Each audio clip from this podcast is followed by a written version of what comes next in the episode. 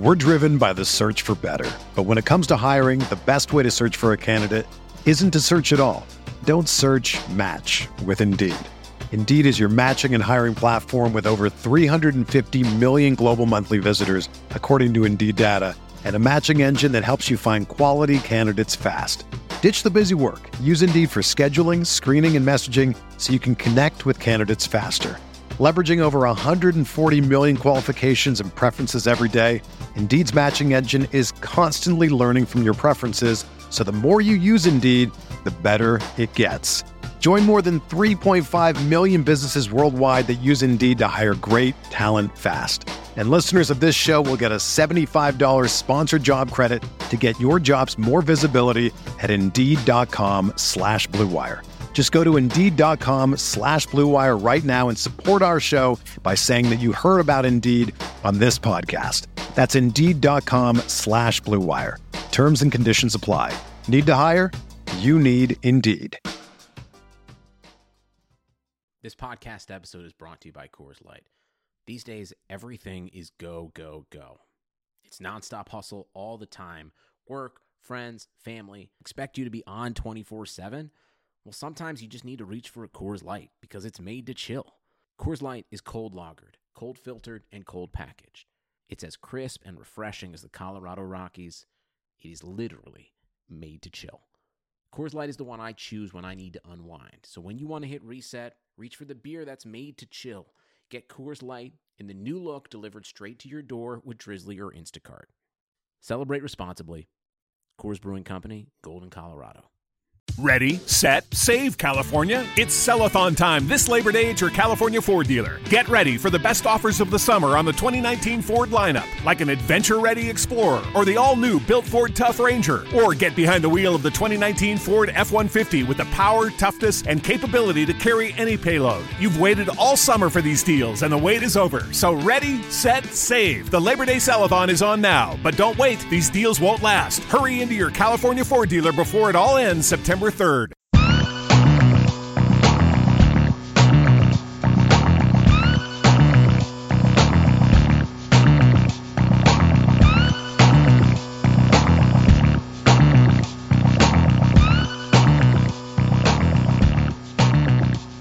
Hey everyone, you're listening to the RotoViz Draft Series brought to you by the FFPC. I'm your host, Hassan Rahim, and you can find me on Twitter at HRR5010, and today I'm delighted to be joined by Matt Harmon. You may know Matt Harmon as the creator of the popular Reception Perception series or by his work over on NFL.com. You can follow Matt at Matt Harmon underscore BYB. Matt, thanks for joining me. How's it going? Yeah, my pleasure, man. Uh, it's good to be talking to you. This this draft season has been really fascinating to watch everything unfold, and I'm excited to talk some prospects and some NFL news today. Yeah, and that's what we're going to be talking with Matt about. If you guys haven't read his popular Reception Perception series, I strongly recommend you look it up and read his stuff for yourself. It's very in depth and it's fantastic and it's a great way to get a handle on some of these wide receiver prospects. But before we get into it, I want to remind everyone that you can get a listeners only 30% discount to a RotoViz NFL pass to the NFL podcast homepage, rotoviz.com slash podcast. Your subscription gives you unlimited access to all of our premium NFL content and helps support the pod. Also, you can support the pod by subscribing to and rating the RotoViz radio channel on iTunes. Do that and you'll be eligible to win a free $35 entry to a league at the FFPC. Go to iTunes, leave a review with your name on it, and then listen to future episodes to hear if you are the winner. Also, if you're interested in being in an FFPC league with some of the RotoViz writers and podcasters, email us at rotovizradio at gmail.com and we'll get that set up. All right, I know we mentioned that Matt agreed to come on to discuss wide receiver prospects, but I really want to get his thoughts a little bit on free agency. There's a ton of movement, most recently capped by the Cowboys cutting Dez Bryant. So while Dez is still a free agent, Matt, what are your favorite landing spots for Dez and where do you think he'll make the biggest impact?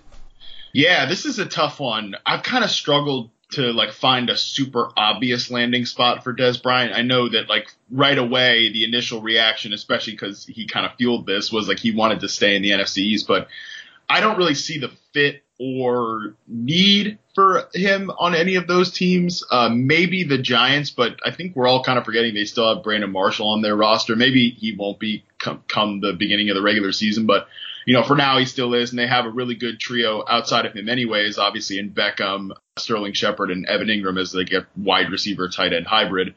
Uh, I think Dez does need like a specific fit, and I honestly think he needs a role change. Last year, when you look at his season, obviously from a raw production standpoint, he was lower than what you would have expected. But I think a lot of that is just a physical decline. I tweeted this out, like with his reception perception, he finished below the 10th percentile for NFL players in separating versus man and press coverage. Um, I just don't think he can fill the role of like a top number one X receiver on the outside anymore. I think he kind of needs to go along the lines of a Larry Fitzgerald, you know, who's extended his career and been really productive playing like a big slot receiver role. I think if Dez can find a home where he can do that, I, I think that would be a really beneficial move for him. Uh, three three teams that, that do kind of stand out from a, a, perspective of their quarterback is willing to throw into tight windows, which ne- needs to happen with Dez Bryant, obviously, because he, like I mentioned, he's no longer an elite separator, and they have a need at the position, especially down in the red zone. Is the Seahawks with Jimmy Graham moving on? Like really, they only have Doug Baldwin as a proven pass catcher. I think Tyler Lockett could have a rebound season, but that's a pretty barren depth chart. Uh, Green Bay, I think, you know, he's probably on a similar level to Jordy right now, so it's not like a necessarily a one to one upgrade, but it would provide them with a lot of red zone capability with Davante Adams, Jimmy Graham, and Dez Bryant down there. And then one kind of sleeper team that I feel like enough people aren't talking about is the Houston Texans. You know, they have Will Fuller and DeAndre Hopkins, obviously, as big play guys, you know, especially Fuller, of course, like big play receivers. They have Watson, who was willing to throw to them in tight windows last year. I put a piece on NFL.com using our next gen stats to show how he was a top six passer when throwing into tight windows last year based on multiple efficiency categories. So I think that's a fit stylistically there.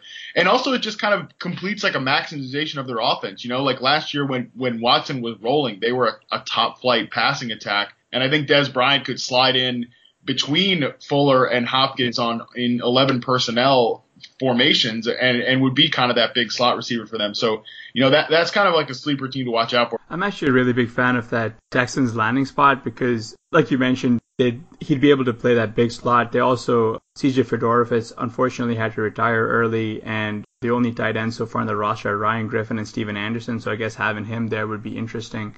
I really like your Packers call. And apparently, the Packers are one of the four teams that have shown interest in him. The other three being the Ravens, the Cardinals, and the Bills.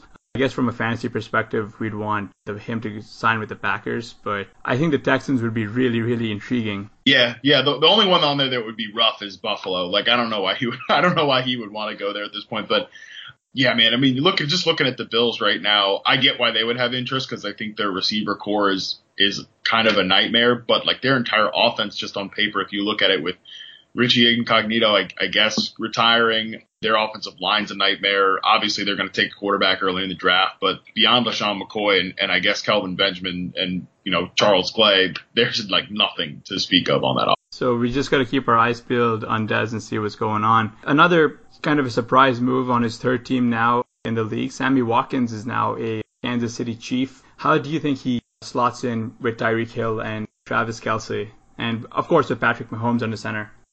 Totally. I love I love the idea from like a real football perspective. Obviously for fantasy it's going to be kind of a, a nightmare trying to divvy up that that offense, especially because look, I mean, I think, you know, Travis Kelce is probably locked in for 100 plus targets. Tyreek Hill locked in for 100 plus targets. Uh, but that's the big question. Like, does Sammy Watkins come in and eat away at that? Because, you know, if you look at the Chiefs passing attack last year, Albert Wilson was the second most targeted wide receiver, and I don't even think he had 70 targets on the season. So, and, and he couldn't be any more of a different player than Sammy Watkins. Like, Watkins is is a traditional outside, you know, at least plays the role of a number one receiver. I don't think he is a number one receiver, but he's definitely different than Tyreek Hill. Obviously, way different than than Albert Wilson. But I think it puts a lot of stress on opposing defenses because you know Watkins can do a little bit of the two things that that Tyreek Hill and Travis Kelce are good at, being obviously a, a, vertical threat and also a threat down in the red zone. So it's a great move for the Chiefs offense. But I struggle kind of for fantasy, like how are you going to divvy up the opportunity between those three? And then not to mention, like I think maybe they could throw the ball more Kansas City this year, given the fact that their defense has taken some steps back. I, I think they, they look like a team that's going to be in a lot of shootouts, but even if we think Mahomes eventually is going to be an, a tangible upgrade on what Alex Smith gave them, obviously the Chiefs believe that because they're handing over the reins to, to Mahomes with conviction. Uh, but right away, it's going to be tough to be more efficient from a statistical perspective than Alex Smith was last year. So I think I want I want to see how it shakes out. You know, where is Sammy Watkins going to fall in drafts? I think Tyreek Hill probably will go around the same range he went last year, which was already really high. It might be a situation where I just kind of want to take whichever one of them is cheaper. Uh, yeah, that's kind of what I've been doing so far through some of the early drafts. We saw Jarvis Landry move from Miami. He's now in Cleveland, and he's got Tyrod Taylor as his quarterback. How how do you see that pairing working out? And do you think Landry continues to just be the beast that everyone knows him to be, that hundred plus catch guy? Yeah, I, I talked about this. Like, I feel like there's some mixed opinions on these trades for the Browns. Uh, I wrote a piece on NFL.com last month grading every offseason trade. Uh, and I loved both of these moves for the Browns. Like, I know that there are questions about Jarvis Landry and is he worth all this money when you, he's when he is just you know quote unquote just a slot receiver? Is Tyrod Taylor worth giving up a, a third round pick, which could be a potential starter when you obviously hope that whatever rookie you draft this year is your long term solution, not him. But for Cleveland, you kind of have to overpay to acquire players, and they really need players. I mean, their offense last year was obviously a nightmare, and I think both of these guys can help in that regard. Like Tyrod Taylor is going to move the offense. He's not going to turn the ball over like DeShone Kizer did at an outrageous clip last year. You know, Jarvis Landry, for whatever you want to say about him, he he just produces. He produces well in that short area slot receiver role. He's pretty solid after the catch. I mean, I think we know who he is at this point. It's it's for fantasy, it's going to be about opportunity. I think he's definitely going to flourish. I think he's definitely going to going to help out the Browns.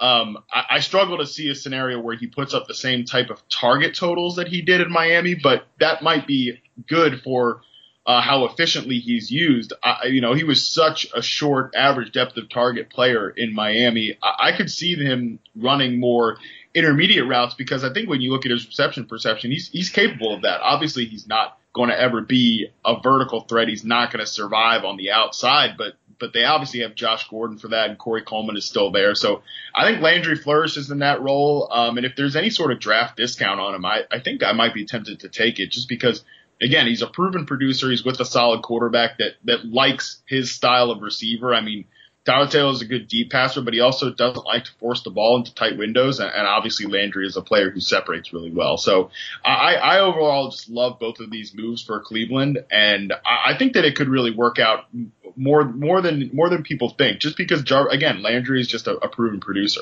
Last free agency question. We round this up by talking about your guy Allen Robinson. He's no longer Jacksonville Jaguar. He's now a Chicago Bear with Mitchell Trubisky throwing in the ball. What are your thoughts here, and how do you think he his role changes in the in the Matt Nagy offense? This signing. Uh, this is another piece that I wrote on NFL.com. If you if you want to go to NFL.com/Harmon, you can check it out sorry for the vain vain link plug there, but uh, it is what it is. I like the reason I like this signing so much is because if you look at Allen Robinson in his down year in 2016, the way the Jaguars used him was on a lot of really low percentage, inefficient targets. He saw he was top two in the amount of tight window targets he had. That's a pass where he has less than a yard of separation. Uh, again, this is per next gen stats. He was top two in facing press target in targets against press coverage and top two in targets when he was operating along the boundary, which is again within a yard of the uh, sideline. So all again, all of those targets are very, very inefficient. Not a lot of layup routes over the middle of the field. And I think if you study the way that Matt Nagy and the Chiefs offense have has used wide receivers in the past, you see a lot of layup throws. You know, they were him and Andy Reid were really some of the first guys to start using a spread offense as kind of a base formation. And I think you could see a lot of that in in in Chicago now. I think they're going to spread the field, and and he's really there there to just set up to gobble targets because they have a lot of nice players that I think are going to again help them spread the field. And Taylor Gabriel is an exciting signing for them. Trey Burton, I think they've already kind of telegraphed that he's going to be that Travis Kelce, move him around the formation, play him out of the slot uh, tight end. Really, uh, at wide receiver, I think they'll draft somebody, but right now Kevin White's expected to, to you know make some sort of contribution, and that that obviously hasn't gone so well. So I think Robinson's a lock for like 130 plus targets, and I think the way those targets are going to be distributed this this year is going to be far more uh, efficient and safer, and again more of that layup throw variety than we've seen uh, from the last several years of his use. Yeah, and I'm actually pretty excited because following the 2015 Allen Robinson breakout, you had the 2016 kind of down year for him, and then he missed all of 2017. So you're probably getting some of that recency bias soaked discount in Allen Robinson in drafts right now as we go through the offseason or even in your startup drafts. But we brought Matt Harmon on to talk about wide receiver prospects. And as I mentioned at the top of the show, Matt Harmon is a creator of Reception Perception. For all those who don't know Matt, can you please describe what reception perception is and what, what is the methodology you use when evaluating these wide receiver draft prospects? Is a charting methodology that I came up with about four years ago now at this point, um, maybe more than that. Uh, and basically what it is, is I go in and I chart every single route that a receiver runs over an eight game sample for NFL players and a six game sample for college players. And uh, I chart what routes they run, how often they got open on each of those routes, against what type of coverage were they most successful. Um, and it really just kind of goes to paint a full view picture of how a wide receiver plays. Uh, where they win on the field, what assignments are they being asked to do, what assignments are they executing well.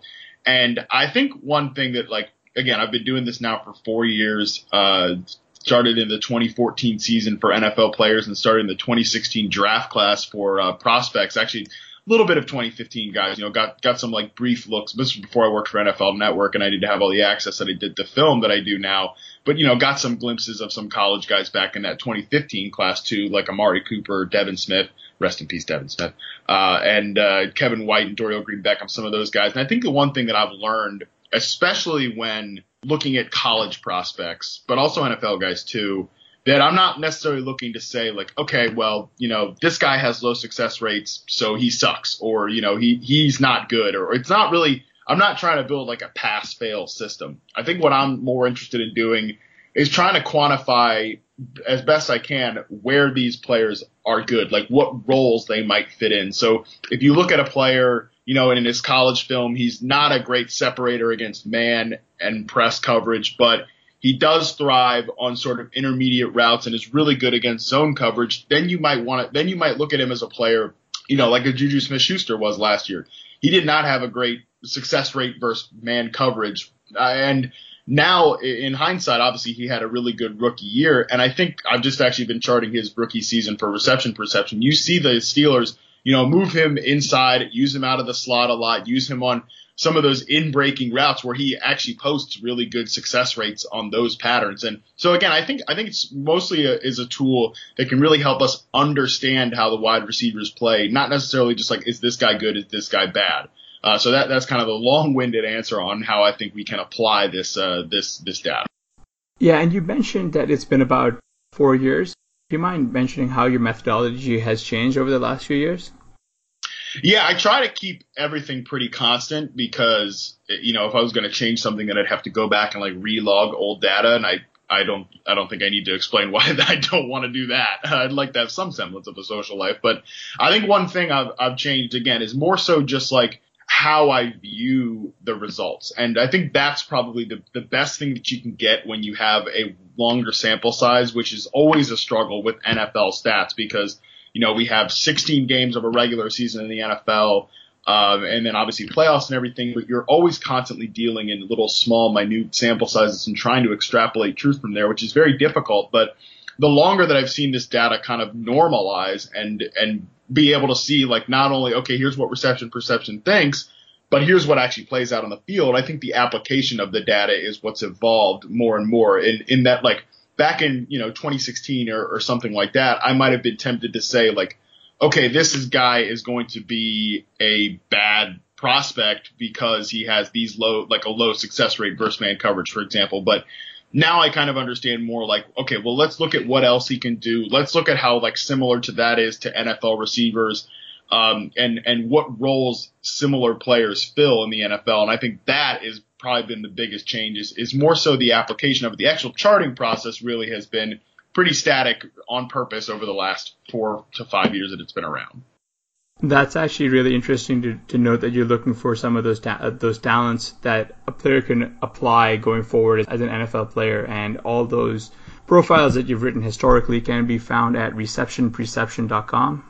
I believe. Correct. Yes. Yes. For the, the yeah with the with the partnership with the fantasy footballers, that's where all of those are for the college players. And um, if you you can also at that link purchase uh, the Ultimate Draft Kit, which is going to have all the NFL players' data. Um, and, and, there's some previous articles out there too at Backyard Banter. But uh, yeah, that's where everything is right now.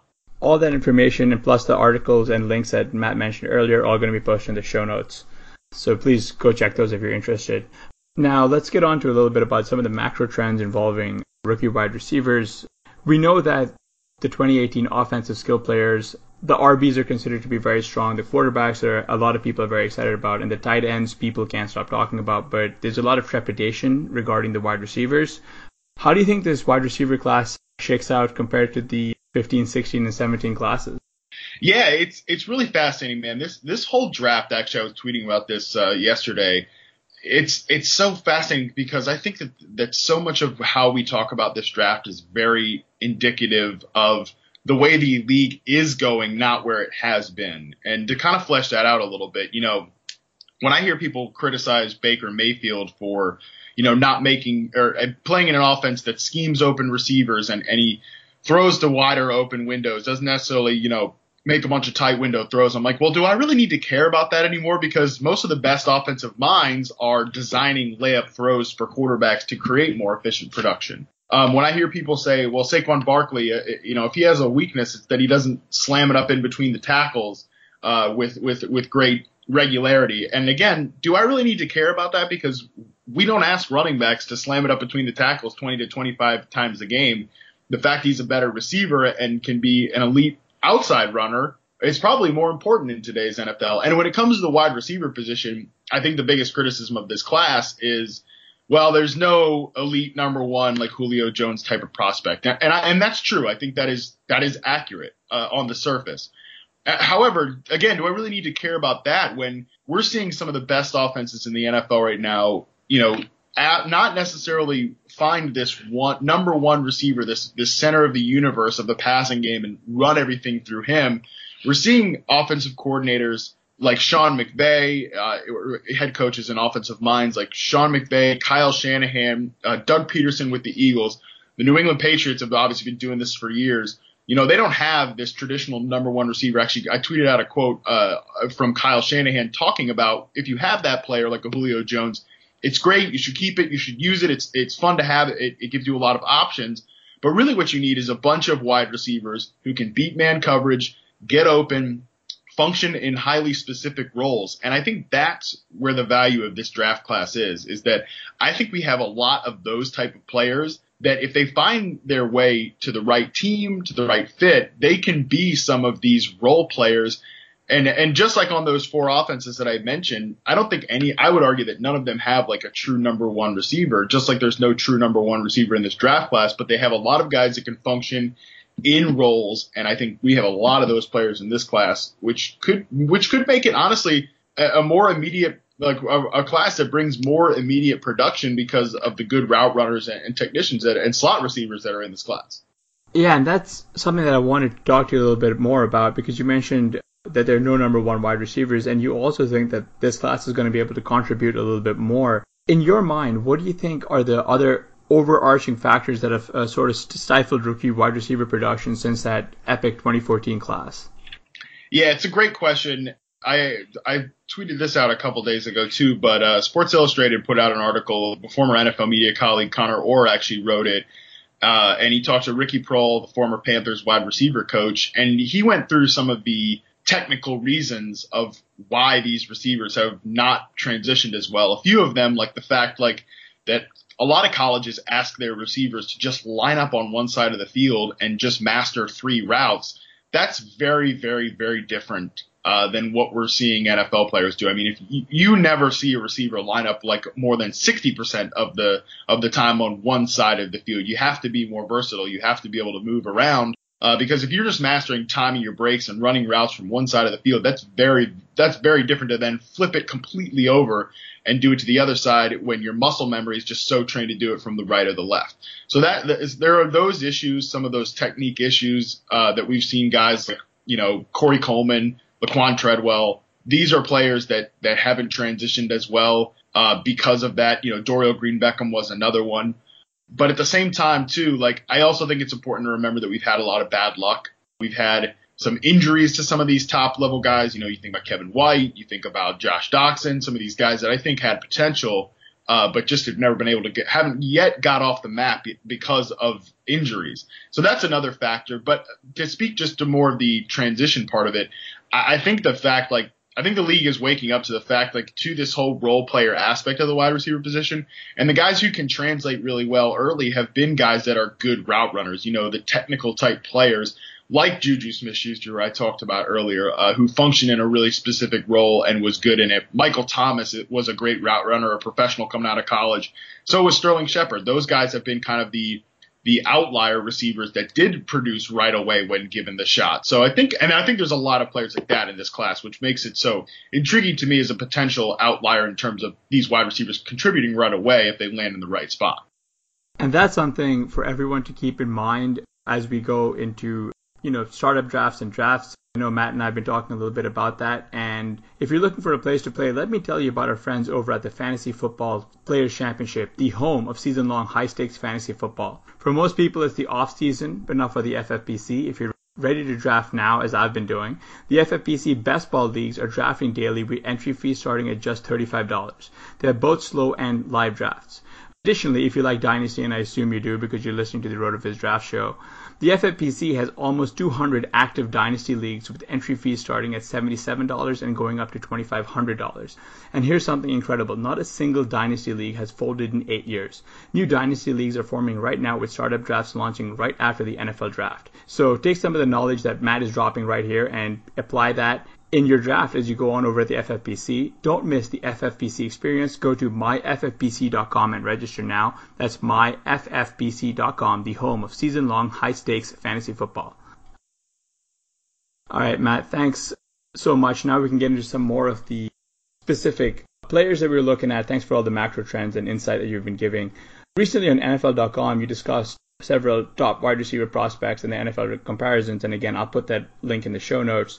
In your opinion, who do you think grades out as the best wide receiver in this class? Yeah, that's really tough. I have said on Twitter that I'm not going to do any rankings because nobody's paying for the rankings. So uh, if no one that's paying the money is not asking for it, there's really no reason to do it. Because I think rankings too are are a little bit conf- they they can get people confused. I, and with this class specifically, I don't think there's a ton of separation between you know the player you'd rank number one versus the player you'd rank number ten. Uh, I've seen about 10 to 15 guys from the top of this draft class, and, and a lot of them I think are very, very similar. I, I would say that if I had to push for like a top three, I think it would be, uh, I think you'd have to, I think DJ Moore, Calvin Ridley, and Anthony Miller would be probably like my three favorites. Um, and then that would follow up with guys like Equanimeous St. Brown, DaeSean Hamilton, and James Washington. See, that's like I get to six there with James Washington. I'm like, oh man, I could, I could slide him up up at number one or number two. So I, I think that the, oh, there's just not a lot of separation between the guys you'd rank where you'd rank them one versus where you'd rank them six or ten or fifteen or what have you. It's a, it's a really interesting class in that regard. Yeah, and I'll be honest and let you know that Everyone who reads RotoViz knows this, but we have a massive, massive crush over on DJ Moore. He's got a an incredibly low breakout age. He tested incredibly well at the combine. He also posted an absolute beastly dominator rating despite playing with four different quarterbacks in the, over the last season. What are your thoughts on, on, on DJ Moore? What does he do well? And what is his best NFL comp? Love him. Yeah, he was actually kind of like the meaty topper to that wide receiver piece that you discussed on NFL.com because I got a chance to interview him for the piece and talk about his game, talk about his player comparison, which I said was Golden Tate, and he said that that was a good one. So that's always nice to be a little validated there. Um, I really like Tate in that sort of, uh, I mean, excuse me, I really like Moore in that Tate sort of mold. You know, playing a lot from the slot, running short to intermediate routes. But it, the reason I think those two guys are so comparable is not only do they separate on similar patterns, um, and I think that they're good route runners, but for their size, they're also really tough after the catch, and they're solid in tight coverage. Um, they both bring that combative edge to the to the game, especially with the ball in their hands. Um, so I really like Moore in that role. You know, that might not be again, that might not be sexy enough for some people to rank Moore the number one receiver in this class. I, I know especially some people that watch film think he doesn't take contact well.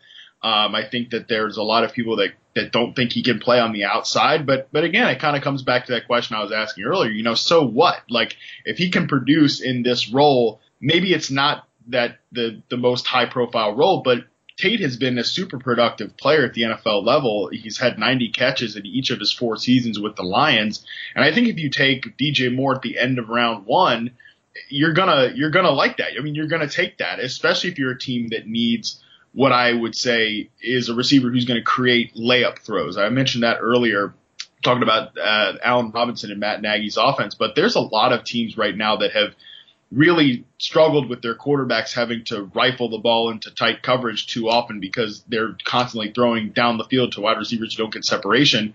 Two teams that really stick out to me in that regard are the Cowboys, who obviously just released a receiver like that, and Dez Bryant. I think DJ Moore could be their pick at 19 if they want someone to create more of, of those layup throws for Dak Prescott.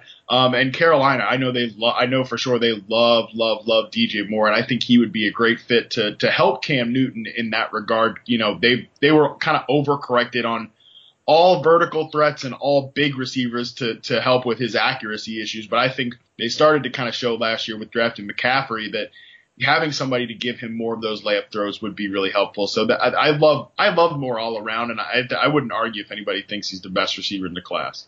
You mentioned that, like, so do you think that DJ Moore is going to be a perennial slot receiver in the wide receiver, or do you think he can actually play on the outside as opposed to, you know, because when people think of Golden Tate, they just think of this guy who's productive out of the slot, and and what are your thoughts for that and DJ Moore?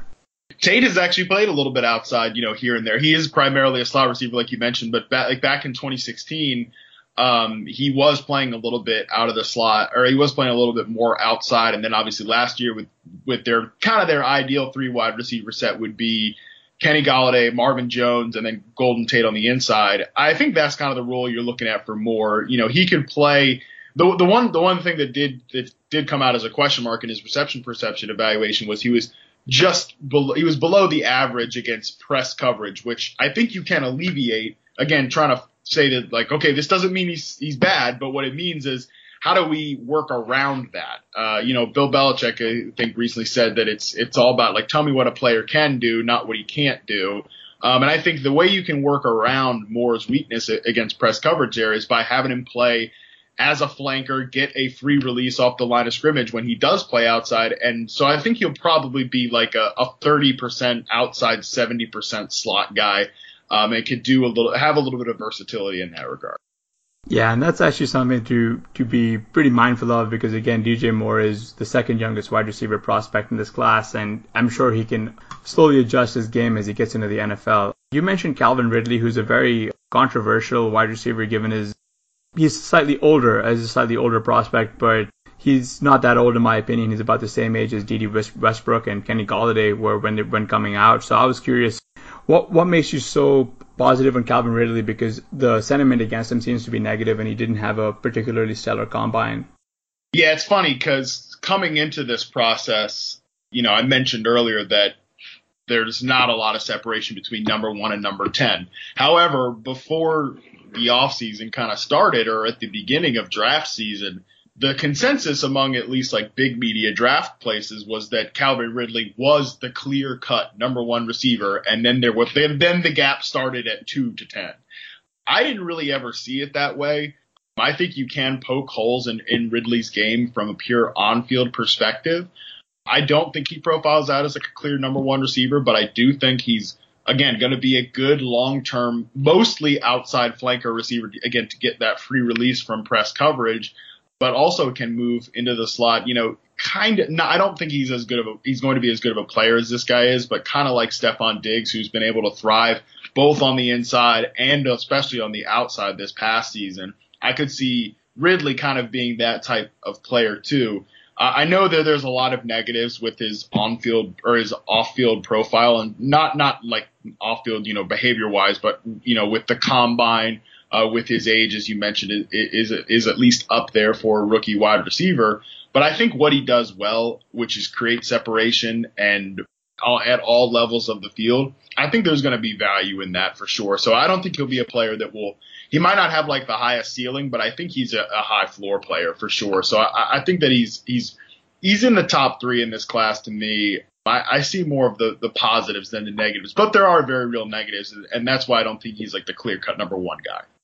Thing that makes Calvin Ridley interesting in rookie drafts probably is if you're playing a sharper league, it's quite possible that Ridley just continues to slide down draft boards because of all the negative external factors and you could probably draft him in the mid to late second and that makes him a screaming value anyway, so go right ahead and hit that draft button.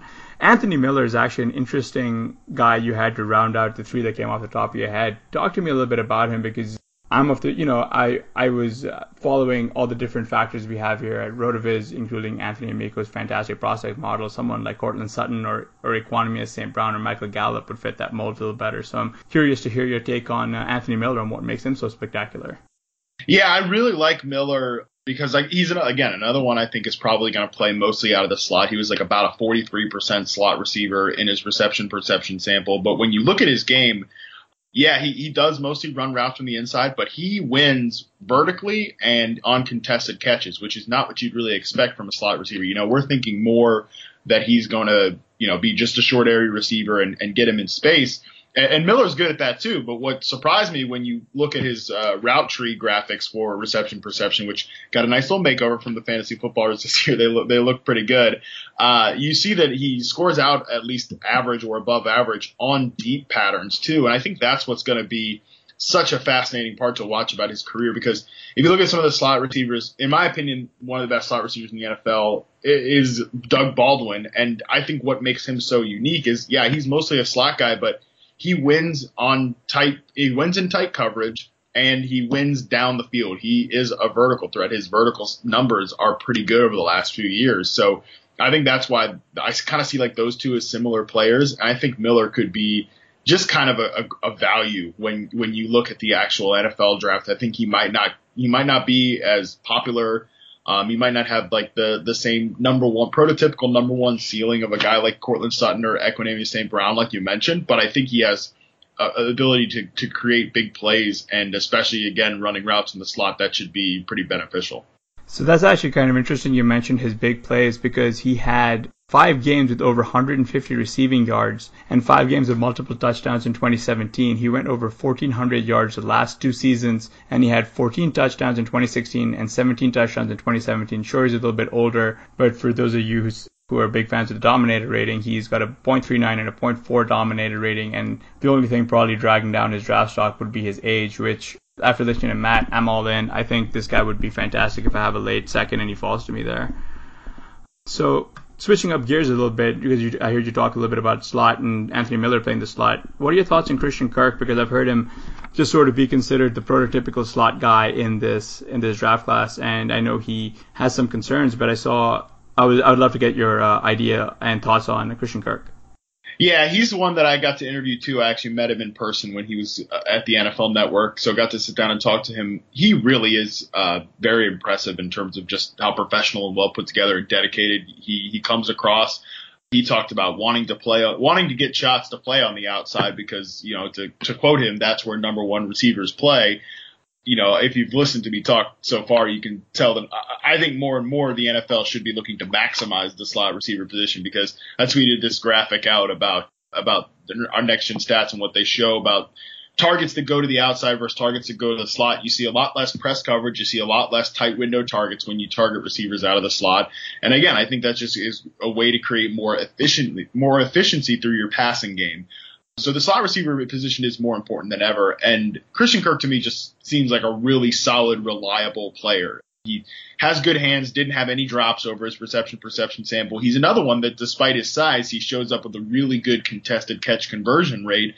Obviously not something he was asked to do a lot because he does primarily work in space in the middle of the field on shorter routes, but when he was targeted in contested situations, he converted. And he kind of reminds me of a player like Randall Cobb in that way. When Cobb has been at his best, he's obviously been a super reliable player, but he's also been a factor down in the red zone. And I think that's the area where Christian Kirk could really show himself well is again in those tight spaces. Not only does you know he get open by reading zone coverage and diagnosing plays well, but even when a receiver is kind of caught up to him, uh, probably down in the scoring area, you see him go be able to go up and win the football in the air in, in tight coverage uh, in on contested catches. So that's where I'm I'm excited to see if he lands in the in the right spot. I mean, I think he could end up being one of the more productive guys in this class that that kind of has gone a little. I mean, he's he's well ranked everywhere, but I just don't see much discussion about him. What team do you think would be a good fit for Christian Kirk here? Yeah, I mentioned obviously Green Bay still has Randall Cobb, but he's on a high salary figure. If they kind of want to draft his replacement, that would be one. He would be kind of a lesser. I I think DJ Moore is a better prospect than him. So I don't know that like some of the but some of those teams I mentioned earlier, Carolina could use a full time slot receiver that that fits really well there. Honestly, I just I think he's the type of player that fits any team if they if they need that slot receiver, which most people probably do.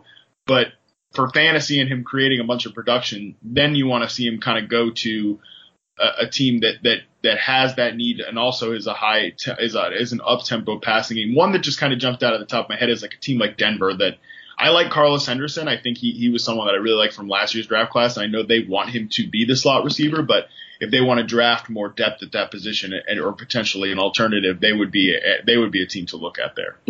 Yeah, I mean Christian Kirk in Denver, plus with Case Keenum at the helm, that that's pretty good way to put it. He'll probably slot in behind Sanders and Thomas as will Henderson. So it'll be an interesting battle if that's where he ends up being drafted. Let's talk a little bit about guys who dominated in 2016 and weren't as dominant in 2017. And we'll start with the obvious guy, Courtland Sutton here. Uh, what were your thoughts when you were profiling him, and what is his best NFL comp? Yeah, I think his best NFL comp is Demaryius Thomas, who we were just talking about uh, with Denver earlier. I and and so that you can kind of take that a lot of different ways, but the way that I like to look at it, uh, that comparison is, you know, Demaryius Thomas is freaky fast for his size. Courtland Sutton is freaky quick for his size. So there's that part of it, but I also think it could give you a re- more realistic look at how Courtland Sutton's career could pan out. He shows up really well on after the like plays where he gets in space after the catch. Again, that's one of the strengths of Demaryius Thomas's game, but I think he's definitely technically raw as a route runner. You know, he did not show up well against press coverage. He did not show elite against zone and, and man coverage. So I think there's still some work to do there. He's definitely, like I said, definitely technically raw as a route runner, but so was Thomas coming out. Um, and he kind of got off to a slow start because of that and because of injuries as well. But what really jump started Thomas's career was obviously Peyton Manning came and that and, and with, with Manning came a hyper specific role where yeah, Thomas, we know you only run these three routes, but you're just going to run them over and over again, and we're going to get you in space to make plays after the catch. And that's why he ended up producing these massive numbers. And I think with Sutton, he's probably very landing spot sensitive because of that. Like, I think he could develop into a great receiver, but I think it's going to take the right fit, and I think it might take a little bit of time too. So the way I look at it for like rookie drafts or just projecting his NFL career, if Sutton goes to like the Jaguars at the end of the first round, that would really be kind of like a bummer because I don't know that I trust them to put their wide receivers in a position to succeed. And obviously they're not like building a great passing ecosystem with Blake Bortles there anyways. But if he goes to a team, you know, like Green Bay who needs another big play receiver, um, another potential outside guy after releasing Jordy Nelson, I think that would be a great fit. And then I'd feel really good about him. So he's going to be somebody that, you know, my opinion, could change drastically based on where he lands because of some of the reasons I laid out. Yeah, and uh, to keep in line with guys who we're, we're looking at in, in, a similar mold, what are your thoughts on Equanimeous St. Brown? Yeah, I love St. Brown, man. He's somebody I probably should have mentioned earlier when I was talking about some of the best receivers in this class because to me, you know, this is why I, I love doing what I do. You know, obviously you mentioned he had a better 2016 than a better 2017. So was kind of a, not sure what to expect when diving into charting his game film and charting every single route over the, over those games. But what I saw was a player consistently create separation and consistently get open even when he wasn't being thrown the ball, when the quarterback wasn't willing to pull the trigger or didn't want to take those chances to throw downfield. But I saw St. Brown get open on vertical plays. Uh, I saw him also get open on short to intermediate routes. Um, I saw him was show out really well after the catch and on contested catches too. He kind of reminds me of like a Martavis Bryant type of player, like the good parts of Martavis Bryant. Like You can use, you can get him into space to get him some of those big plays after the catch. You can also trust him as a vertical threat. But I think we could all agree that Bryant, before he was suspended for an entire season, was kind of on that upward trajectory to be, you know, a 1B type of receiver to Antonio Brown's, you know, elite 1A. And I think St. Brown, if he lands in the right spot, could kind of go along that same uh, that same path. And I know there are a lot of narratives about him as like he doesn't try or he's disinterested or whatever, whatever. I, I didn't really see that. And, and so again, that's why I like to do what I do because I'm not dealing in like narratives or guesswork or like I think that this guy was thinking this or I think that he was disinterested. You know, I'm just recording like what happens and and when you do that, I think it shows really well for uh, St. Brown as a guy who gets open against a variety of different patterns or against a variety of different coverages and separates at all levels of the field.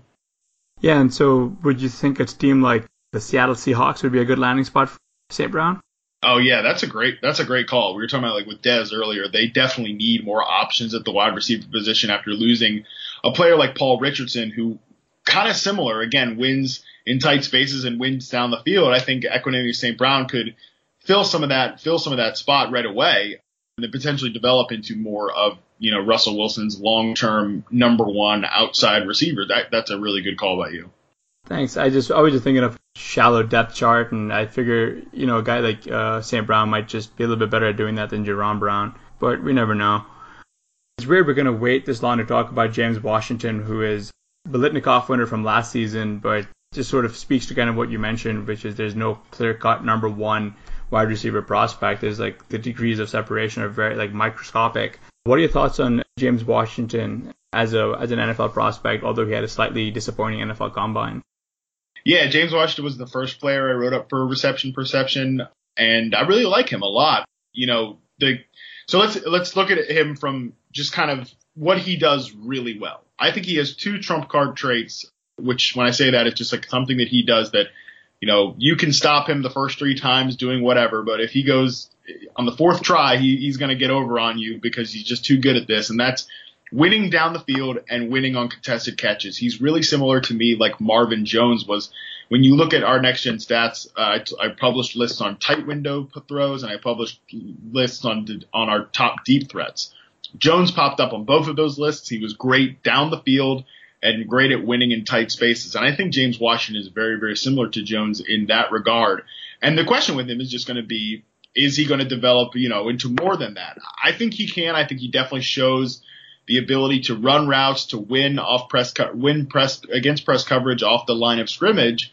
But even if he doesn't, I think he's going to bring value as a big play threat. And because of that, he's someone that I think in the second round, I would, I would love to draft if I needed a big play wide receiver. I, I, I've, mocked him, you know, in my head. I don't do any official mocks, but like one spot that I think it would be great for him is like in Carolina because I, I mentioned they definitely need a receiver to kind of create those layup throws for Cam Newton, but they also need somebody that wins on contested catches consistently and wins as a vertical threat. I, I know Curtis Samuel is there to kind of be their vertical receiver, but after such a topsy turvy injury prone rookie season, I don't know that they should necessarily just count on that.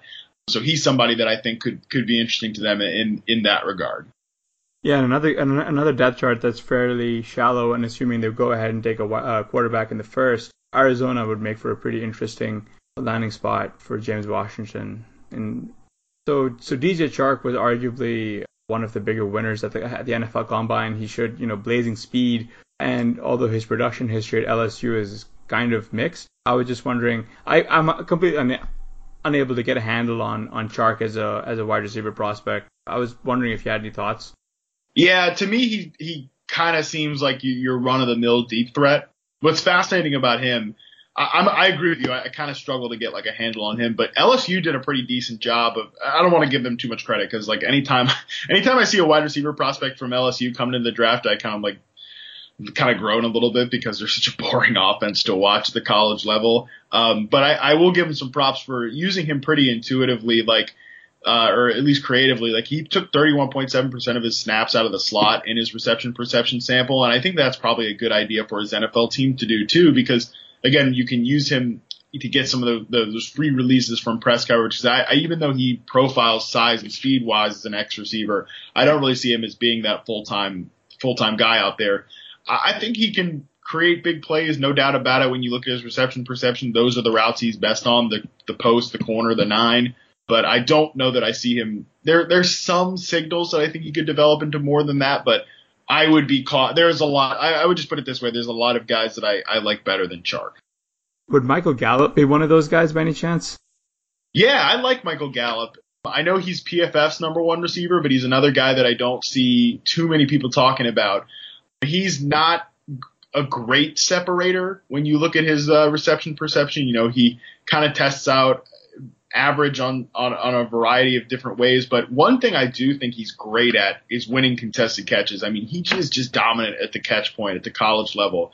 Um, and on the routes that he is successful, you know, the curl, the dig, the post, some of those in breaking routes. I, think he it, in that in that factor, the way he runs those routes really well, and the fact that he's great at the catch point, he kind of reminds me of Michael Crabtree in that in that way.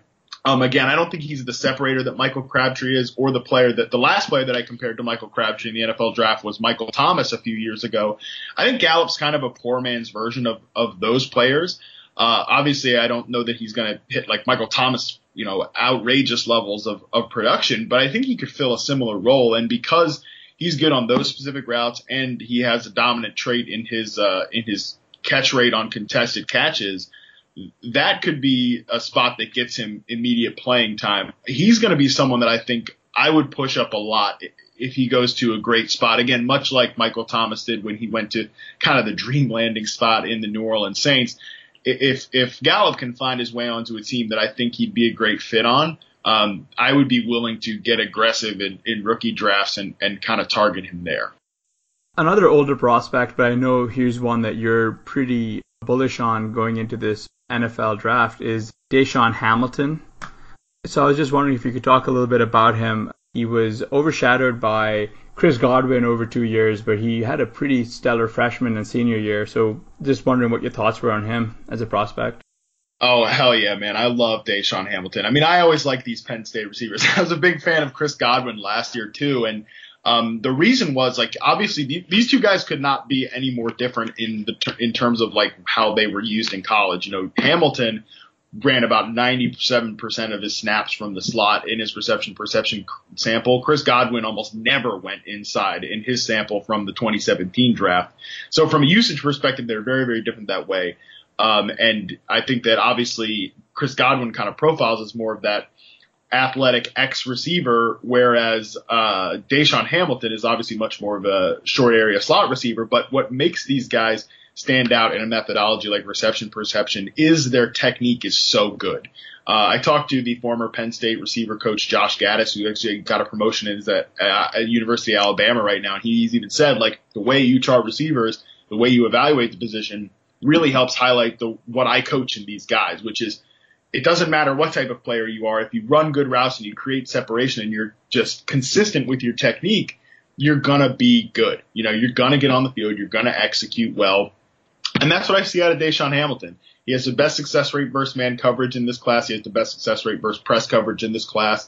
He actually did see about 46 press attempts, which is slightly average, just slightly above average uh, in terms of what you'd see from uh, a college receiver prospect uh, even though he was playing on the inside. So he shows a good release off the line of scrimmage, and and I, I you see him just get open at all areas of the field, uh, and I'm just really excited if he lands on a spot that that needs a slot receiver. I think you could see him produce right away. Um, he's someone I would look at at the set, in the late second, early third round of the NFL draft. He's just going to be one of those guys that goes later than he should and and produces numbers. And and one other thing on him too. Uh, well, two other things. One, I know that some people have like concerns about his hands. I don't know where that came from. Um, maybe I'm wrong about this. Like in previous years, there was Nelson Agholor who was not, didn't have any concerns with his hands coming out um, in his of of his previous year in college, but struggled with drops earlier in college, and then obviously because that's the way drops are, they're very highly fluctuating year to year. It's been like an issue and then a non-issue at the NFL level. But for whatever reason, DaeSean Hamilton in his reception perception sample didn't show big problems with drops and actually was a really good contested catch player. Uh, so I don't have any concerns about his hands. I think he's a great route runner and, and can really be a, a high end slot receiver. And he's just an awesome story off the field too. He actually comes from Stafford, Virginia, uh, which is the town south of just where I grew up. He has a great story. I'd encourage anybody to go Google it about him and his uh, autistic brother and their relationship. So he's just a guy that I'm I'm 100% rooting for, not just because I think he's he seems like a good guy and has a good story, but also uh, because I think he's a really really good player. That's actually really interesting color because I'm a Penn State fan and I wasn't even aware of that. And just as a really quick question, in one of my recent RotoViz pieces, I noted that DaeSean Hamilton is would be a more affordable, quote unquote, affordable or an arbitrage version of Calvin Ridley in your rookie draft in that he'll be going later? Is that something that you think, uh, do the games kind of line up from what you've seen? 100% agree with that. I mean, even if you want to take it a step further, you know, he's kind of the arbitrage DJ Moore to me because I see both of these guys as mostly slot receivers, especially Hamilton, more so than Moore because that's exactly what he did in college. Uh, so whereas Moore is probably going to be a first round rookie pick, uh, same with uh, Calvin Ridley if you're a team in the NFL draft that misses out on one of those guys, I, I would definitely think like like I mentioned Carolina earlier. You know, if they if they they want to target DJ Moore at the 24th pick, but for whatever reason he's not there, and then they target an interior offensive lineman, then I think they're a team. They've they've had him in for a visit. They sent their wide receiver coach up to Penn State for his pro day. They're a team that could look at him in the second to third round of the NFL draft to kind of create a similar role. That's actually really really interesting. I'm going to get you out in this one last prospect. This is a guy who I wrote up. I'm, I was fairly bullish on him, and I've still been bullish on him despite his poor or lackluster combine. I guess he kind of underperformed my expectations. Keke Coutee, I was wondering what your thoughts are on him. Yeah, I like him. I know he's a big favorite of my my friend Sigmund Bloom's. He likes him a lot.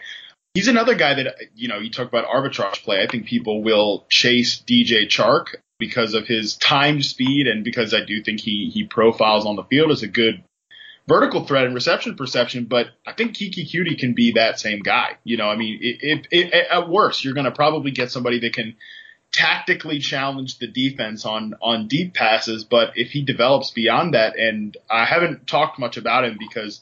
I just haven't written him up yet for reception perception, but I think there's some signs to show that he could potentially be that guy. So that's a good call by you. He's someone that I think is probably a sleeper in this draft class. The one thing that I found that was interesting when I was researching him is that he was used uh, on special teams and he returned eight kickoffs for 253 yards and a score in 2017. What are your closing thoughts on uh, on these prospects and how, and how do you think it's gonna? Do you think this is going to be a bit of a surprise uh, going forward uh, that these guys actually produce a little bit more than what we've seen in the past? Yeah, I think. Yeah, no, I think after listening, you know, to this conversation, I think your listeners probably have a good idea of like where these guys win, what they do well on the field, and what teams they would potentially fit in. And so I think you want to pay attention to where these guys go, but I think a lot of them could be high end contributors, especially these guys that we talked about as like slot receivers, you know, the DaeSean Hamiltons, the DJ Moores, the Christian Kirks. Um, but then beyond that, you know, you look at guys like Michael Gallup and Equanimeous St. Brown and, and, and all those players too. James Washington's another one. The more perimeter receivers that if they find the right homes for their skill sets, they could produce really well. I, I do think this class is going to surprise some people.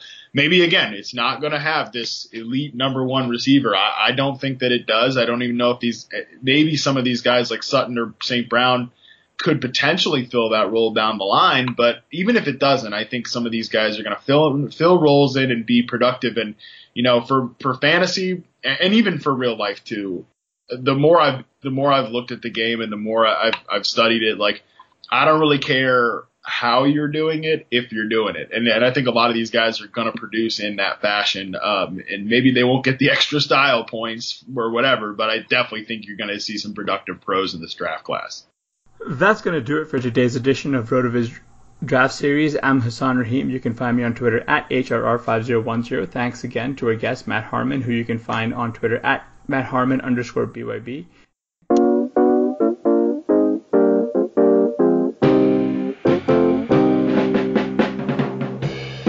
Thank you for listening to the RotoViz Draft Series. Please rate and review the RotoViz Radio podcast on iTunes or your favorite podcast app. Contact us via email, rotovizradio at gmail.com, and follow us on Twitter at rotovizradio. And remember, you can always support the pod by subscribing to RotoViz at a 30% discount through the RotoViz Radio homepage, slash podcast.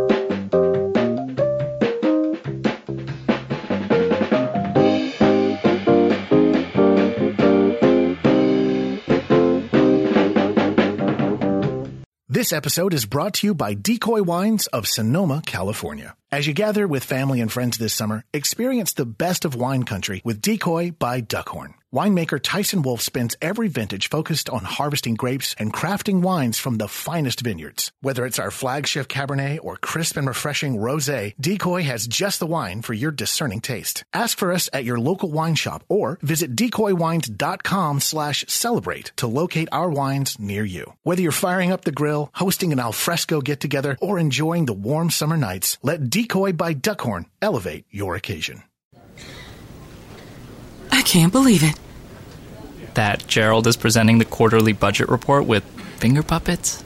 Look, here comes a 1.7% decrease in fixed overhead. Hello, everybody. No, I can't believe how easy it was to save hundreds of dollars on my car insurance with Geico. Who are you? The projected increase in organic Q3 revenue. Hooray! Believe it, Geico could save you 15% or more on car insurance. The wait is finally over. Knotfest Roadshow is back.